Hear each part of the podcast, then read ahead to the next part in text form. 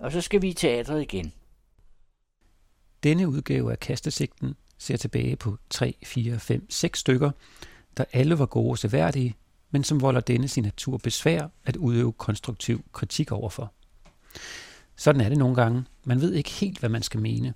Forestillingen har sine kvaliteter og svagheder, men de står i et indviklet, indre, meningsgivende forhold til, hvor vi som individer og fællesskaber opholder os på livets rejse, den mørke skov, vi befinder os i, om man vil. En placering, der dog sjældent har spillet en rolle for dem, der har skabt forestillingerne, og nok kun som eftertanke er relevant for dem, der skal se dem.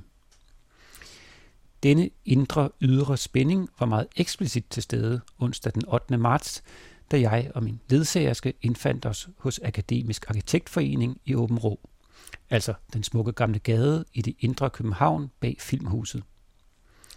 Det var Dramafronten, der havde inviteret, og det var selv sagt en fejring af kvindernes internationale kampdag, og i den kolde, smukke skumring stod vi en 50-60 teaterfolk i den stemningsfulde gård, spændte på, hvad Rea Lehmann og kompagni havde fundet på. Dramafonden er, som der står på hjemmesiden, et netværk af professionelle teaterfolk med primært fokus på dramatik, grundlagt i 2009, og med det erklærede mål at bringe teatret ud af teatret.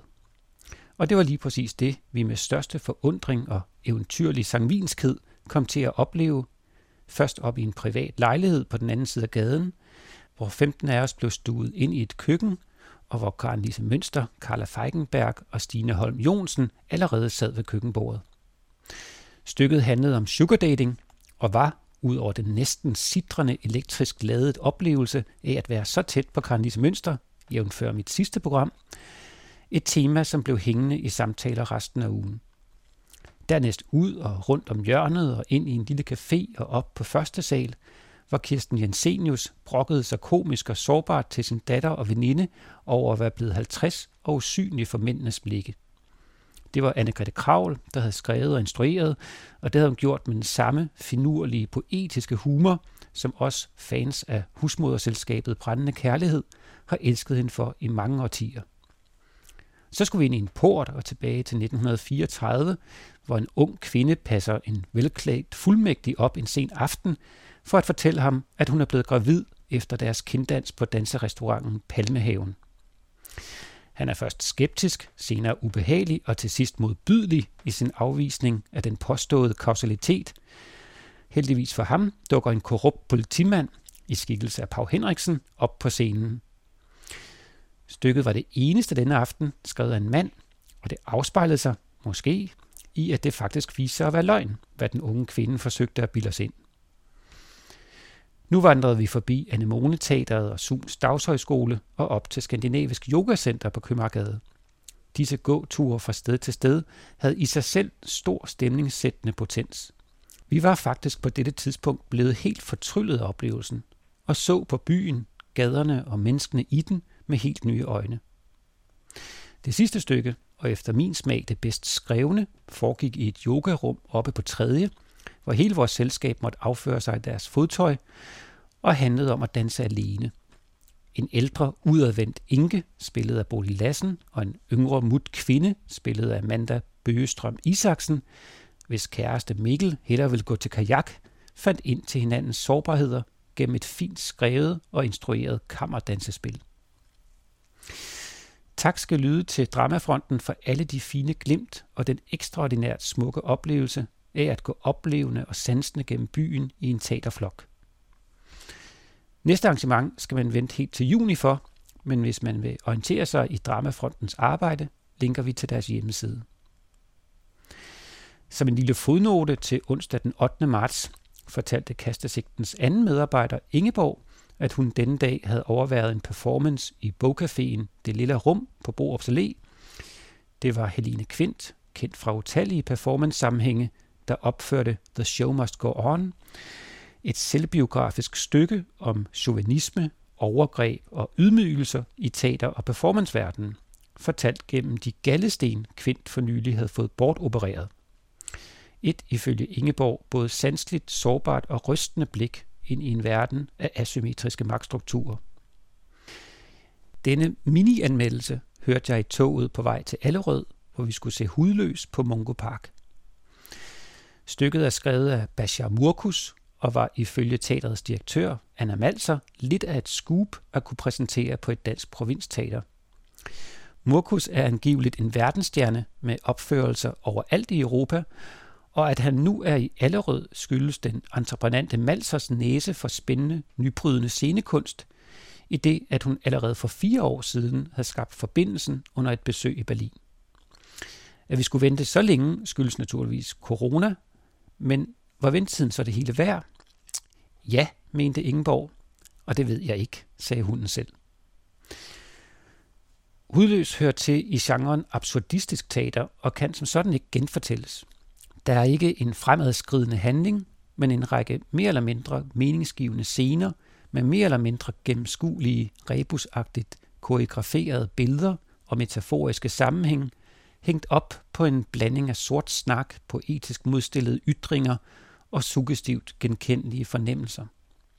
Jeg ved ikke, om den sætning overhovedet giver mening, men det er i mangel af bedre etikette et billedmetaforisk digt med undertekster.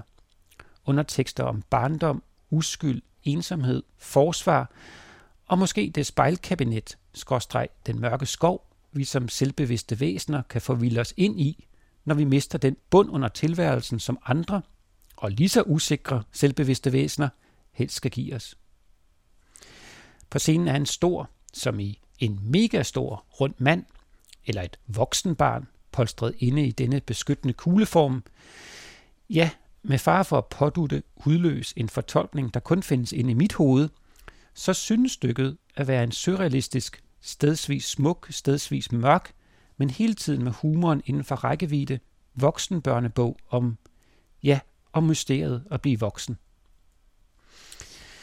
Som en eftertanke, så synes jeg, at det er meget modigt at satse på så specielt et stykke i Allerød, og dermed, som direktøren også gør opmærksom på i kataloget, på fineste vis en overholdelse af teatrets nye grundlov, som vi linker til. Ja, det var, hvad jeg kunne finde på at sige om hudløs, og nu skal vi høre et digt. Der sidder en mand på en underlig sten. De er underligt nok vokset sammen. Han siger, at han tegner en kirsebærgren. Der svæver et stykke fra stammen. Så ser man ham tegne en kirsebærgren. Den ligner en mand på en underlig sten. Så træder han ud af stenen, som om han var lavet af sten. Så træder han ind på scenen, som om han var dybt skizofren. Så danser han længe på stenen og tramper den langsomt ihjel. Så falder han om på scenen, som om han var død af sig selv. Så træder de ud af sproget, som om de var lavet af ord. Så virvles de ind i sproget, som om de var lavet af jord. Så svinger de frem og tilbage imellem bevidsthed og syn, til alle er blevet så svage, at livet slår ned som et lyn. Så er de om sider til stede, så drikker de sukker og sne, og nogen begynder at græde, og nogen begynder at le. Så lægger de krop til hinanden, så prøver de, hvad der kan ske. Og nogen går helt fra forstanden, og nogen begynder at se. Et samfund kan være så stenet, at alt er en eneste blok, og indbyggermassen så benet, at livet er gået i chok, og hjertet er helt i skygge, og hjertet er næsten hørt op, til nogen begynder at bygge en by, der er blød som en krop. Ja, det var Inger Christensen, og det refererer både tilbage til den store bløde krop i Allerød, og til næste og sidste stykke i denne omgang, som er Medea på det kongelige. Det er instrueret og fortolket af skuespilshusets såkaldte husinstruktør, Sigrid Strøm Reibo, der siden hun flyttede ind har givet os den mildt mislykkede Penthesilea og den kraftfuldt vellykkede Mutacourage. I denne sammenhæng har Reibo allieret sig med scenograf og kostymedesigner Katrin Nordroth og lysdesigner Morten K. Axelsson, og denne trio får 13 A plus og UG med slange for dette værk i denne anmelders bog. Det er en helt ualmindelig smuk og farvemættet lyssætning, og kostymer og scenografi, som i al sin enkel og komplicerethed består af et modernistisk funkishus flydende som en ø på et mørkt hav til venstre på scenen, og resten er tomhed, som man siger. Altså et stort mørkt scenerum, men netop i denne tomhed står kostymerne, og skuespillet selvfølgelig, ekstra tindrende klart. Det er altså skuespillet og teksten, der er i centrum, upåagtet, at det også er en sansemættet og meget æstetisk oplevelse at være i selskab med Medea. En sanseoplevelse, der får et ekstra tryk 16 gennem det græske kors musikalske meddigtning. Ja, digtningen med stor D får på en subtil måde et indirekte betydningslag, når man læser i kataloget, at det er Inger Christensen, der har begået denne oversættelse af Eupides klassiker fra 431 før vor tid. Jeg ved ikke, om det er Reibos intention, at den let, men tydeligt staccato måde, at replikkerne bliver afleveret på, skal referere til den græske form, til det skæbnebundne, hvor selv de voldsomste følelsesudbrud bliver holdt sammen med rytmen, eller om man måske har bragt Inger Christensens egensindige måde at læse sine egne digte højt på med ind i instruktionen. Eller noget helt tredje. Det er i hvert fald et markant greb, at skuespillerne ligesom trækker vejret gennem stavelserne. I kataloget kan man jo også læse, at Euripides version blot er en af mange med de her fortolkninger. Hun var angiveligt ikke bare en yndet hovedperson i de antikke græske tragedier. Hendes ambivalente karakter kunne fortolkes som både helt, skurk, offer, troldkvinde og meget mere. I nærværende stykke er der lagt vægt på hendes flygtningestatus. Hun er statsløs, som det bliver sagt. Og selv med mit overfladiske kendskab til den antikke verdens kosmologi, så ved jeg dog så meget, at hjemmet, familien og det sted, man kommer fra, er sakrosant. Hvilket jeg, i den palette, som Reibo har valgt at farve figurerne, fortolkninger hele stykket efter, synes fungerer rigtig godt. I et stykke med mange smukke billeder står det gribende intermezzo lige inden Medea dræber sine børn, hvor hendes hjem drejer langsomt rundt på scenen, og man ser en bagside, der afslører alle flygtninges bagage som en majestatisk kombination, Og som jo ikke kunne undgå at vække minder om de billeder, vi alle ser fra Ukraine. Nu vel, Medea. Jeg indledte med at sige, at det falder mig svært at anmelde eller tage fagntag med stykket. Det er på sin vis en kvalitet i sig selv, når forestillinger undslipper ens evne til at fastholde og få en syntese ud af de gode og mindre vellykkede elementer, og dem er der masser af, begge slags, i den aktuelle Medea. Men det, der gør det ekstra svært her, er, at det, der fungerer vellykket som teater undervejs i stykket, bliver undergravet af elementer, der også i sin egen ret fungerer godt som teater senere, bare ikke i samme stykke som de første gode elementer. Det er som om, at alle lagene af betydning, alle de emotionelle vulkanudbrud, alle de opfindsomme måder at hæfte en ny tid på tragedien, alt det fremragende skuespil, det hele brænder lidt om kap på scenen. Med andre ord, der er materiale til tre gode Medea-fortolkninger i det stykke. Og når en af dem fik lov til at bemægtige sig tonen i scenen, så funklede det. Og når alle tre talte i kor samtidig, ja, så blev min anmelderbog overskrevet af undren, spørgsmålstegn og understregninger. Hvorfor går Medea i stykkets begyndelse rundt i vinterstøvler, når alle andre er klædt yber elegant? Skal det forstås som, at hun har kolde fødder, og hvad refererer det til? Hvorfor optræder Jason med denne bodega-mimik? Han ligner en krydsning mellem et får og en frikadelle. Og hvorfor dette kostymeunivers? Reibo siger, at hun ønsker at sætte stykket i 1980'erne, men der var sgu da ikke nogen, der gik rundt i det tøj i 1980'erne. Kostymerne ligner mere en gangsterfilm fra 1950'erne, eller måske endnu mere rammende. Under hele forestillingen kunne jeg ikke undslippe dobbeltblikket af, at karaktererne var hentet ud fra finske Aki Kausmäkis film.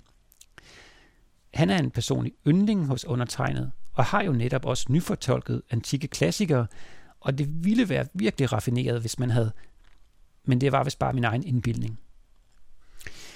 Men det er på den anden side et tilbagevendende træk hos Reibo at skabe denne tidspalimpsest.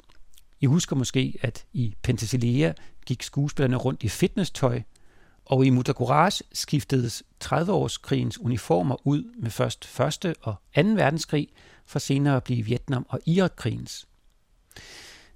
Uanset hvad motivet måtte være, bliver det gjort med en æstetisk og fortællemæssig stilbevidsthed, men uden at jeg forstår sammenhængen. Og hvorfor lige netop denne elektroniske musik, når det gik hæftigst til? Det havde da stået stærkere, hvis korets stemmer havde skabt stemningerne, noget de var absolut kyndige til i de scener, hvor de fik lov. Og hvorfor viste alle fjernsynene i Medeas hus gamle Barbababa-film?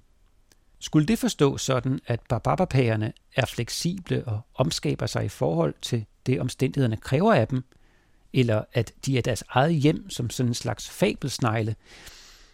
Ja, for en gammel rebus-elsker som mig var der nok at elske i skuespilshuset, men som teaterkritiker var det både og.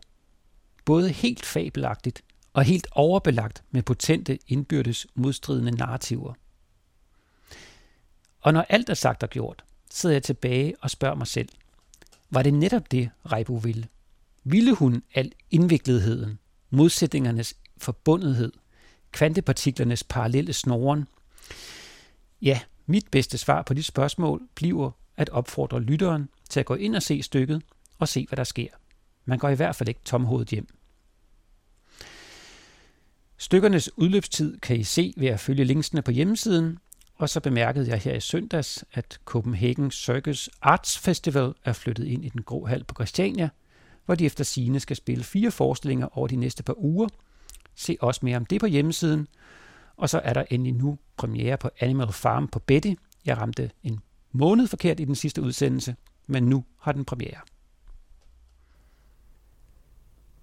I hørte den anden radios teaterkritiker, Rasmus Blæde Larsen, og digtet blev læst op af mig, Carsten Farve, og der er links til alle forestillingerne på den anden radios hjemmeside.